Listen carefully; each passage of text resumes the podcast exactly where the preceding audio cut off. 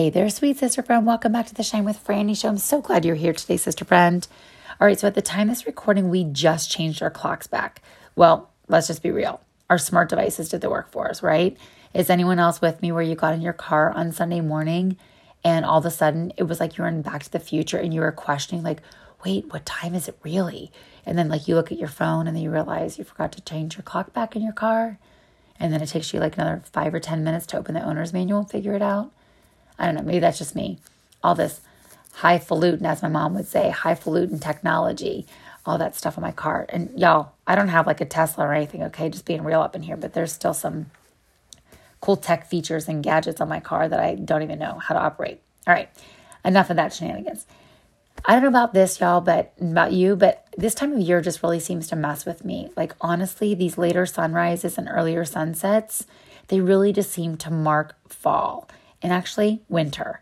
And even though we welcome fall all the way back in September, it just seems like this time of year, paired with the changing of Halloween, and then all the stores, you know, are now, you know, all the Christmas things are out, all the Thanksgiving things are out, and SiriusXM now has a holiday channel. I mean, it just really feels like we have a new season upon us. And of course, many people associate this with another time of year, and that is wait for it cold and flu season. Now, while, sister, it is a fact that there are colder temperatures and there's a change up in our activity, and many people do get sick, I'm going to go ahead and I'm going to propose a refrain to you so that you're not one of those people who says, oh, well, it's just tis the season, cold and flu season, because you see the Mucinex and the NyQuil and the Tylenol, you know, cold and flu and all the things. Girl, let me remind you God gave us all the seasons. Hallelujah. Praise Jesus for all the seasons and all that they have to offer. But I'll be honest cold and flu season and then allergy season in the spring, those are not among them. Those are not among winter, spring, summer, and fall, what God has ordained in his anointed and appointed times. Now, the reason I can say that this with confidence and cold and flu and allergy season should not be marked as air quote seasons is because I believe God's word to be true. And one thing I know is that God wants us healthy. Now, Scripture reminds us in 3 John 2, John says that we are to be in health and to prosper just as our soul prospers. That expression, we are to be in health. Y'all, that is a powerful thing. He wants us healthy, He wants us well. Now, that is rooted in the Hebrew word shalom. Now, we often think of shalom um, in Hebrew as peace. Now, yes, that is one component, one facet of it but it actually is it means that may all be well with you from the inside out. So one of the expositories, it's Mounce's. I don't know if you guys read commentaries or expositories when you're doing your studying, but this is one of my anchor verses. So I've done some work on this. But shalom is actually all encompassing to mean prosperity, health, completeness, and safety. It is one word that packs a powerful punch, girl, right? I mean, literally think about that prosperity, health, completeness, and safety. Now, girl, I want all of those things for myself and I want all those things for you. And here's the best part God desires for us to have all of those things. He wants us to be in health, He wants us to be whole. And in fact, that's why He sent Jesus. Remember, our sickness, our pain, our hurt, our sorrow, our shame, our fear, our worry, our guilt, our disease, our sicknesses, everything, all in any of these have been nailed to the cross. But we must remember the crucifixion was one piece. The second part is so powerful, and that is the resurrection. That is where we're given our potential power of the Holy Spirit. It's available to us. And I say it's potential because guess what? We have it inside of us but we don't always activate or utilize it. Now, there are so many ways in which we can activate this. This dunamis power, this Holy Spirit reverential power that we have inside of us. But I want to share with you a biblical tool that has truly been a game changer in my health, really over the last two years. Now, it has been quite a journey for many of us over the last two years, and it has certainly been one in my own faith journey where I've activated my prayer language and have really, really taken it upon myself to study and learn what God's word says about the Holy Spirit power, about the decrees, about healing our souls, about healing the wounds that have been placed on us from trauma bonds and all of the things of our past. And so I want to share something with you today, and that is taking communion. I truly feel like participating in communion has been a game changer for my health personally. And I know for many other people, and from the study that I've done, and I'm going to share with you today the reasons why. Not all, but a few of the reasons why that I feel like this is such a powerful practice to implement. Girl, I'm just going to be honest and tell you that I have traveled over the last two years a, to more than a dozen states. I have flown on, on more than 20 different flights, and I have been exposed to COVID more times than I can count on my fingers and toes. In fact, even just this summer in July, I was with some girlfriends on a girls' weekend in Columbus, and I slept in the room with three other girls. One was in the same bed with me, it was a queen size bed. All three women came down with COVID. Now, I had not. Now, I will also tell you that on that trip, I actually took communion. I offered it to the women. Uh, one of the girls took it once. All right. Now, I have yet to test positive, and I have been exposed to it so many times in the last two years. All right. Now, hallelujah. Thank you, Jesus. And I will just continue to just prophesy that, that I will be in health. And I will prophesy that, you know, even if I'm exposed, that I will continue to be in health.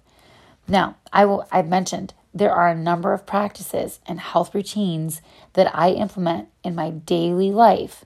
Okay. And there are a number of things that I do in my faith life that have certainly contributed to this. But I'm going to tell you without a shadow of a doubt that this has been an antidote to sickness in my life.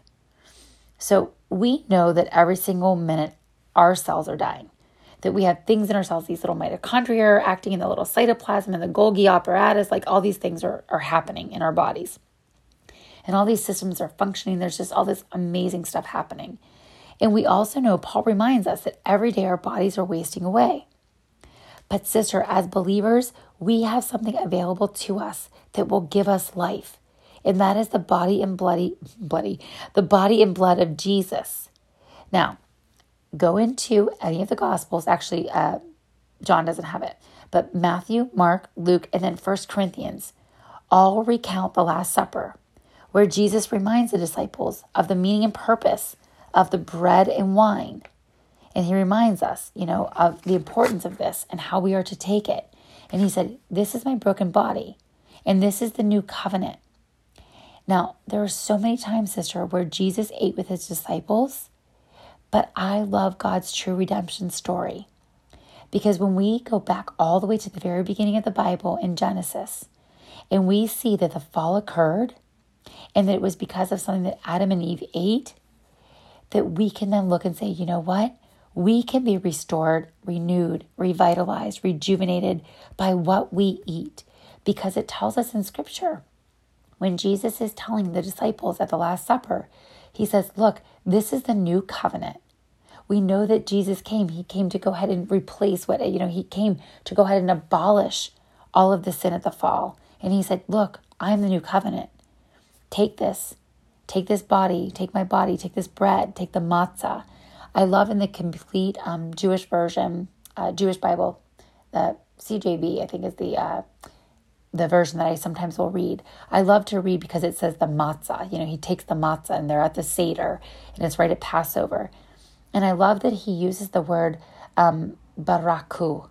Baraka, maybe it's how you say it. And it means blessing. He says, This is the blessing for you. So we're reminded that when we take the, the body and the blood of Jesus, it is a blessing to us and it's a blessing to our bodies. Now remember, our bodies are only going to be as healthy as our souls. 3 John 2 reminds us of that. So, what do we do when we take communion? We come, we ask for forgiveness.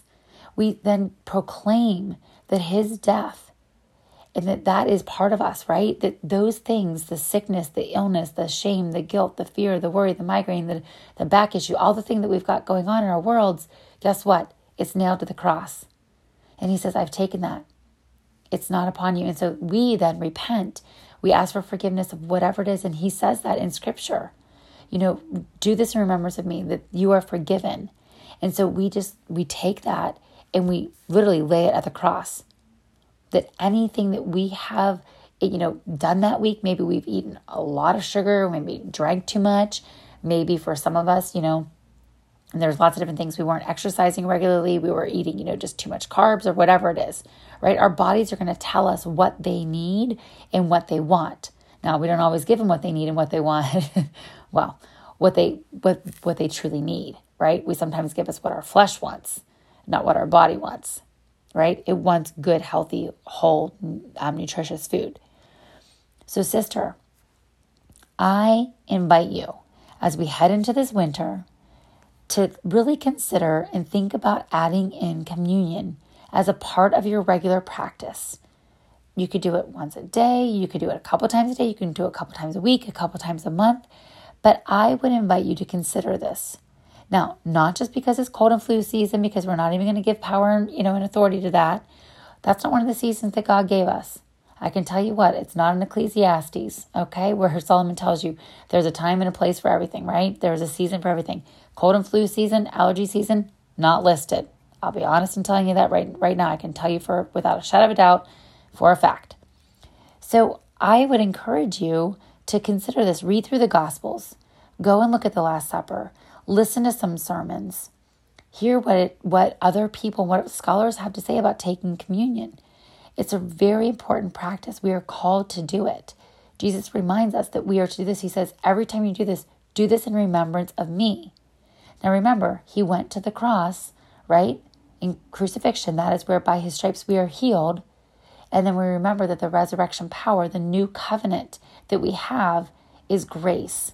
That we have grace to continue to move forward, that we are strengthened by his body and by his blood. So, sister, I would also invite you just to simply look at the word communion. You know, the nerdy English teacher in me brings um, brings in the root word and the derivative and the prefix and the suffix and everything.